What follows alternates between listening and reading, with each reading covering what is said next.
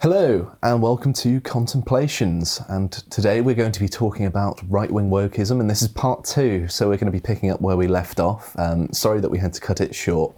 I just normally record in the afternoon, and so I didn't want to keep the production staff behind whilst we finished talking about because we only got about halfway through. But we've got a decent amount of things to cover today, and we don't have a time limit, so we're definitely going to finish today in all the things we wanted to cover, and we are going to be. Uh, going over some perhaps more controversial stuff. But um, with all of that out of the way, I am, of course, joined by Stelios once again. Hello.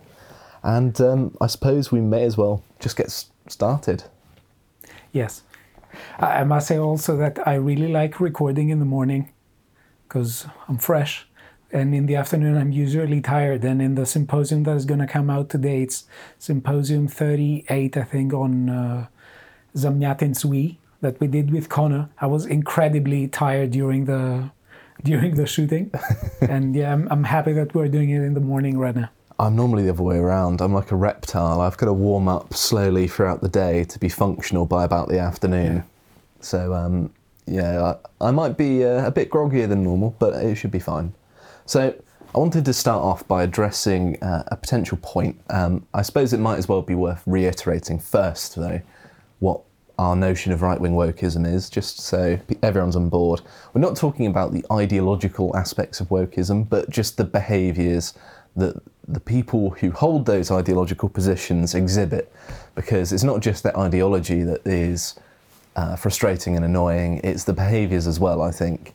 And so when it's mirrored on the right, I think that this is adopting the, the, the progressive left's framing or the woke left, whatever you want to call them but uh, it's it's a problem for us for multiple different reasons. One, it sort of poisons the well of, of discourse. Two, it puts people off from engaging with us because if you see someone screeching about how they're right and everyone else is wrong and how they're, you know, their way of seeing the world is the only way to see the world, then people are going to be like, well, this person's clearly not stable. I don't want to listen to them. And so it's, it's a, a sort of pragmatic cautionary tale, I suppose. Obviously, we're not saying the way we conduct ourselves is perfectly right, just trying to identify problems in the world that could easily be solved just by a bit of introspection and a bit of um, virtuous conduct, I suppose, is the way I would put it. But the thing I wanted to start on would be defining your values based on the views of your political opponents. And this is something that's bugged me for a very long time. Um, I did an article, uh, I think it was in September of 2021, which um, was titled As the World Gets Better, Political Discourse Gets Worse. And uh, the world certainly hasn't got better. I'll, I'll, say that part hasn't aged very well, but political discourse certainly has got worse. And I'm going to read a little bit, rather self indulgently, from my own article that kind of summarises how I feel. So it says, Unfortunately, it is becoming increasingly common to see people justify unfair smears, name calling, and all around unpleasant behaviour towards far leftists by saying something like, well, they do it to us, they deserve it back. It goes without saying that you do not adopt the moral values of your political opponents, especially when it comes to questionable conduct. The fact the far left behaves in such a manner is a great advantage to the right that should be capitalised on, not copied.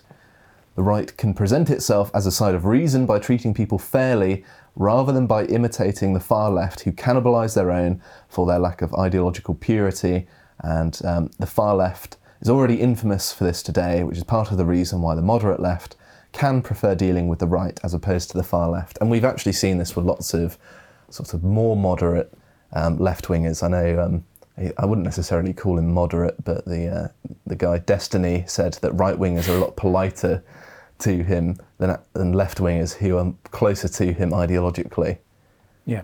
And um, although I don't think uh, people like that necessarily deserve um, polite treatment all the time because you know they posit some horrendous things, but you're you're going to convince someone, you're going to make people believe you aren't as bad if you are just respectful. It's it's it's sort of more fundamental than politics in a sense that people get a read of your general vibe, and it is it basically boils down to is this person um, going to initiate violence onto me? And I think that that's ultimately what it boils down to. If someone's verbally aggressive or verbally more confrontational, people feel more on edge because there's a greater possibility of there being violence and therefore their body's pumping them full of adrenaline. There are all these chemical signals that are saying, okay, you're uncomfortable, um, there could be conflict. And even if you're sort of well versed and you're confident in your ability to fight, you're still less likely um, to agree with the person, even if they're saying a reasonable point, because they're doing it in a confrontational manner. It's the sort of thing where once a certain threshold is crossed, you kind of guarantee conflict, and there's a sort of deeply seated emotional drive that even if someone is saying every everything you agree with, but they're doing it in a way you don't like, Yes. and that's sort of condescending, finger wagging, aggressive, maybe. It's a matter of um, sort of honour, principle, and there's a sort of emotional disgust present with treating them reasonably. And you want to avoid this because you want to make it as easy as possible for the person you're talking to to agree with you. I don't find it at all surprising that people who you can characterize as moderately left wing say that uh, it's easier to talk to right wingers because the left has over intellectualized things for years and has tried to find intellectual solutions to essentially practical problems. And I think that some people on the right are doing it as well today. So, for instance, for me, the issue with the borders and deportations, for instance, when they are necessary, it's a practical problem. Close the border, protect the border, and do what is necessary to do what you promised you are going to do. This is a practical problem. Every time governments fail to do that, it doesn't mean that a new intellectual position is required. So, in this respect, I think that a lot of people on the right are mirroring the left. And I think that this is a bit weird because it leads into a situation where people within the right will resemble the left. In what way? In the way that they are so ready to play to the friend enemy distinction and, inter- and so quick to interpret anyone who disagrees as an enemy. We will go there. I know I'm not going to anticipate, but I, w- I, w- I want to say this in advance that there's a scene from Monty Python's Life of Brian where they're talking about they're making a satire out of communists and their infinite denominations. Watch it if you haven't already. It's just brilliant. I'd be surprised if people haven't watched it, to be honest. Yes, but let's say some um, Zoomers may haven't, may not have watched it and stuff like that. But to go back to what you said, identifying your values in the language of your opponent. We did a symposium together with Bo and you and yourself, Symposium 28 on the linguistic subversion of wokeness. And I think that this was a really important discussion and it is very prevalent. It's very sorry. No, it's very relevant to what we are discussing uh, in these two videos. So, speech is always speech in a context. It is speech with language in a society that has, you could say, particular codes of ethics that resemble each other and have frequent overlaps. The terms that pick up the what, what that society in which speech occurs and they denote the values of that society, they assume a kind of symbolic nature. It's like right, wrong, these are thin, thin concepts. And then you have thick concepts like, um, you could say, uh, cruel. Or um, it's not exactly thick concepts, but you have concepts like symbols, like the, the notion of liberty. And I remember I saw a comment uh, on the promo we did on YouTube. On I was advertising symposium, and someone said underneath, "I'm sick and tired of Europeans who think we're stupid." This was someone from the U.S. We, we of course we know what liberty means. We just call our, our, ourselves anti-liberals because we need to, we need to know what we're talking about, and the left is calling themselves liberals. So two things about this. I think three things about it. First of all, I think that this does show the attitude you're talking about. Second, I never said that I'm addressing people I think uh, are stupid, and I didn't, don't think that this person is stupid. Uh, in fact, I think that these people are smart. The person who wrote this comment, I do think he is smart or she is smart, and I'm trying to appeal to him or her to think something extra. So this is exactly the audience I'm target targeting. I'm not targeting people I, I look down on. I think that this is precisely the issue that speech occurs within a context, and we have a very large undecided section of the population in the middle that every time someone from the right says, well, the left is using this or that label, so I need to take the opposite label. I need to put an anti in front of me. I need to put an anti liberty, or I need to put an anti community, or an anti freedom, or whatever. They forget that this is a trap, this is bait. Why? Because the majority of the population, or you could say swing voters or something. Swing voters are not always the majority, but they're a crucial, um, crucial part of the uh, of the population. They look at that and they suddenly link right wing with the destru- the destruction of the social order, instead of the instead of the left, which the left is really open in in various instances about disrupting Okay. the I see, social yeah. order. But they in the when people use the language of their opponents and they start identifying in the language that the, the their opponents are trying to make them use, they're neglecting that there's an audience out there. And the audience out there has this, you could say, subliminal understanding, even if it's not entirely conscious. It has this understanding of, of terms that are symbols. So if, if right now, post World War II, the term liberty has become a symbol, the person who identifies as anti-liberal is the person who gets marginal, who, who falls to the trap that the left is trying to set, and basically gets marginalized by the population. That links this person with the destruction of society and the social order and allows the people who are very actively claiming in their books and speeches to want to subvert Western civilization and Western society, they allow them to appear as that society's protectors. That's a very good point, yeah. And I think that people forget that when there is an exchange between right and left, that it's not like, say, you know, a conventional um, form of warfare, maybe. There are spectators there. There are potential people who are sat on the sidelines that may well join the fight. And the sort of way you win and win decisively, a lot of the time, is to either rout your enemy or you win over uh, and make them sort of turncoat against them. Yes. And people don't necessarily think in those terms. They think of things that are more emotionally satisfying, just like, yes, all, all that matters is I find the most radical exemplars of my opposing side and exact as much political punishment on them as possible. Yeah. And that may be satisfying. It may make the world a better place, even. But in the long term, it might not be the best strategy to bring about the world you want to bring about.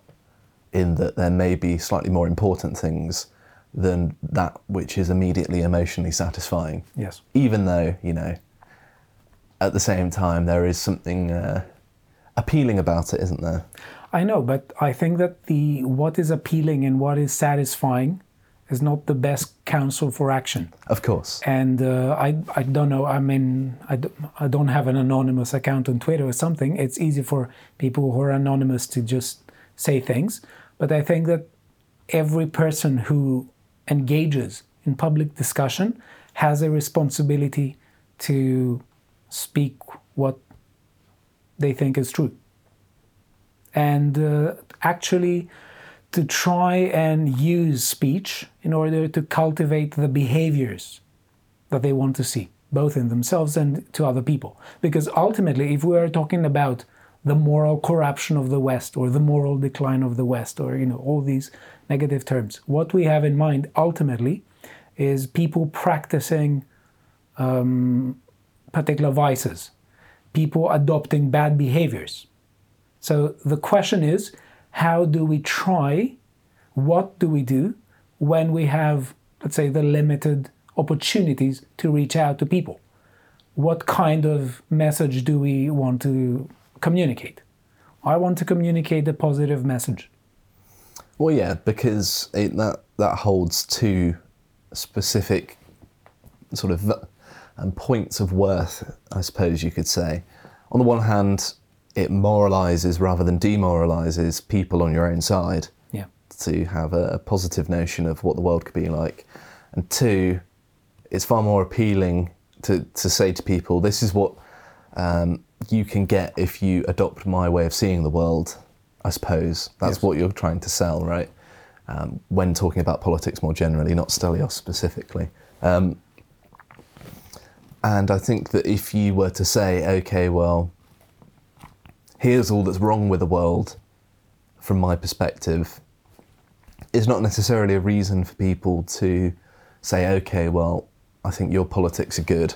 Yeah. Because a lot of the time, a, a political coalition isn't necessarily identifying the problems because once you hear someone identify a problem, you don't necessarily have to subscribe to their worldview Exactly. Whereas a positive prescription about how you want to see the world go and actually say, okay, I think this, this, this, and this are important, and this is how we're going to improve it, then that is something that is more um, more well founded Yeah. to build a political coalition, I suppose. I think that this is one of the most important things you have said, uh, because there is a very, very, very basic fallacy that people make, especially on Twitter. I would say that outside Twitter as well. They conflate criticism with the proposal of a solution. There are many people who have, you could say, insightful criticisms of social ills, but they have nothing good to offer as solutions. Uh, and so th- there's a problem here because, and that is why I have been constantly saying that when we are judging about practical affairs, and we, we should always remember that politics is a comparative issue. So practical affairs are not necessarily susceptible to mathematical answers. What do I mean by that? You could say that 2 plus 2 equals 4. Saying that 5, 2 plus 2 equals 5 is as wrong as saying that 2 plus 2 equals 6. But this doesn't occur always in practical contexts. In practical contexts, we deal with non ideal things. When we're talking about political systems, for instance, we deal with non ideal situations. People who try to think ideally, they're utopians. It's just, sorry, they, they live in a completely different world. Or they claim they do. But the issue is that they forget this, that it, it's easy to make a, a criticism of a, of a particular system. Why? Because systems are imperfect. It's incredibly easy actually to produce a, a, a criticism of a system. Why? How? You show that the imperfect is not perfect. Every system has problems. Every system has Well, problems. literally everything known to man, Yeah. o- of, of the creation of man, Yes.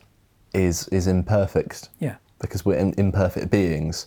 And this is something that I've uh, quite often had to say to Carl is that, well, that of course there are going to be problems. No one political system is going to solve mankind's problems because the problem lies within man himself a lot of the time Yeah. and that there are aspects of human nature that are just ill suited to the ends that we want to achieve, and that you know the world we um, are adapted to inhabit doesn't exist anymore, and so there's going to be a certain amount of dissonance between the modern world and modernity and human beings themselves, um, regardless of uh, which system you have. And it's also worth mentioning as well that things like technological improvements have very tangible material benefits, but also they have a sort of effect of m- moving us further away from our own nature. And so it's not entirely clear um, whether these things are, are necessarily doing us any good in the long run. I would I'd argue that they probably are. That it's better to have the technology and be able to choose to um, either you know not adopt it in your own life, although sometimes that's not always possible, of course, um, or choose to adopt it and adapt around it. I think that there is. Th- this is also a really insightful thing because it's. I've heard people who. It's easy for people right now, especially when they criticize modernity and they want to associate themselves with that kind of criticism of the world we're living.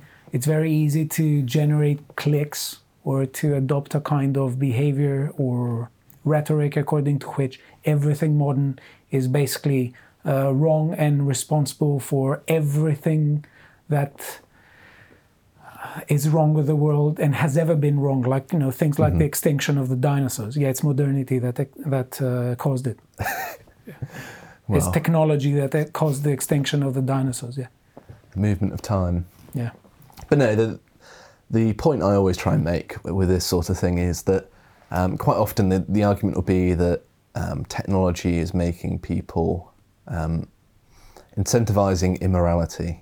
But if if your environment can shape whether you're moral or not, then you're not moral. Being moral is being moral um, despite your circumstances. Otherwise, you're not moral. I think that there is a an interesting element of truth in the criticism, that because how we become habituated in our environment does contribute to the kind of person we become. Of course. So it seems to me that the world we live in does contribute to the people we are. But it is a significant mistake to point at something and say this factor over here. Within this imperfect context, we have an imperfect factor. And this imperfect factor is actually uh, blamed for everything bad. Okay?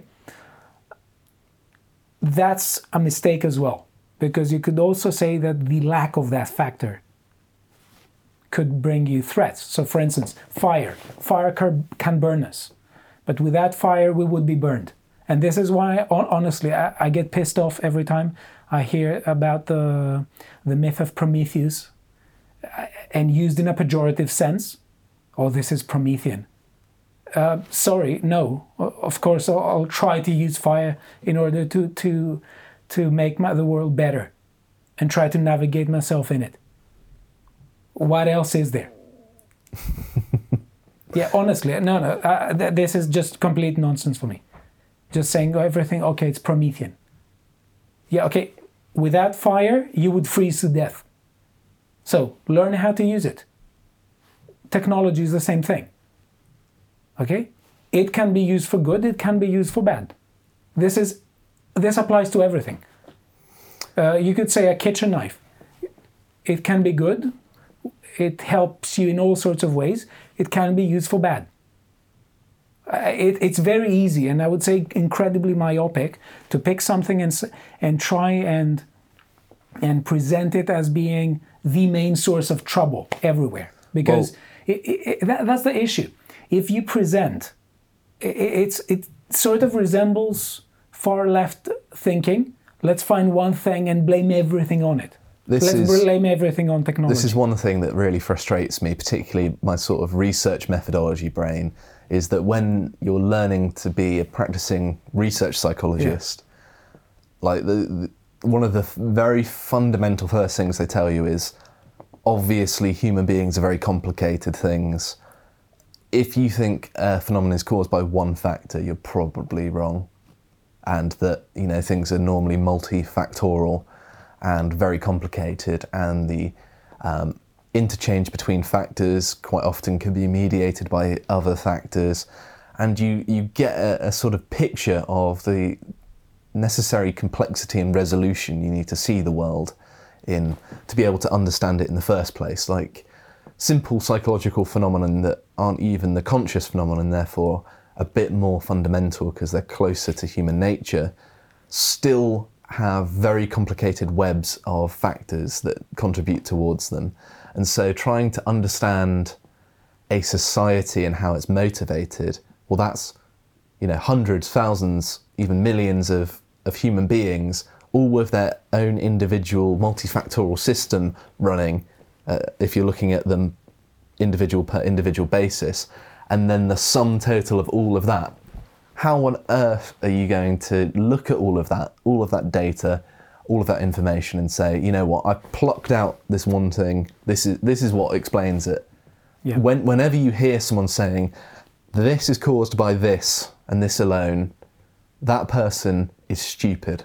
That is 100% true all of the time. That's um, that's a joke, by the way, um, because I'm expressing uh, massive certainty about uh, the importance of uncertainty. So yeah, don't take that seriously. Um, but the, there is still a, a point there to There- be there- had. There is room for jokes, and this is something that uh, gets uh, lost in certain areas, Mm-hmm. Yeah, and it's important to have them. Yeah. But the, my point being is that whenever something is reduced down to one factor, that um, I know Peterson has talked about this before, um, then the person's deliberately reduced that conversation to be so ro- low resolution that it allows them to provide a convincing rhetorical device. And I think that that's ultimately what it is, is that that person wants to convince the people they're speaking to that they know what they're talking about. I think it is, ironically, an element of uh, utopian thinking. It's th- think of many people who grow old and they give the kind of advice to, you know, their offsprings, and uh, their offspring, you know, their children or grandchildren ask them, you know, you know, father, mother, grandparent, whatever what should I do in life? And sometimes some of them are bitter and they think that if only I had that one thing, everything in my life would be perfect. So, for instance, you have uh, someone who's old and sometimes resentful and says, Well, I didn't pursue my dream. So, if I did it, everything else would be perfect. And I think that this is this kind of mentality is completely false because we miss that the things that we said no to sometime if we had we said yes to them a lot of other stuff in our lives would be different okay for some people that means that they could have they should have made better choices but i'm talking about the kind of person who just focuses on one issue and misses the forest for the trees and this happens very frequently in context of values. There is a bias to think that there is only one and only one fundamental value, the one that is currently under threat. And the, this, this kind of thing, this kind of bias, unless we're aware of it, it leads us into extreme types of low resolution thinking. So, for instance, right now, it's community that is at stake. So suddenly, a lot of people are forgetting all other values like liberty. Forget it. No, it's it's demon. It's demonic. Okay, sorry, I'll, I'll have none of that. None of that. Yeah, I think that um, because of the abstract nature of values and how, for many people, their manifestation of virtue and their values is in behavior rather than you know consciously thought out and formalized. Yeah.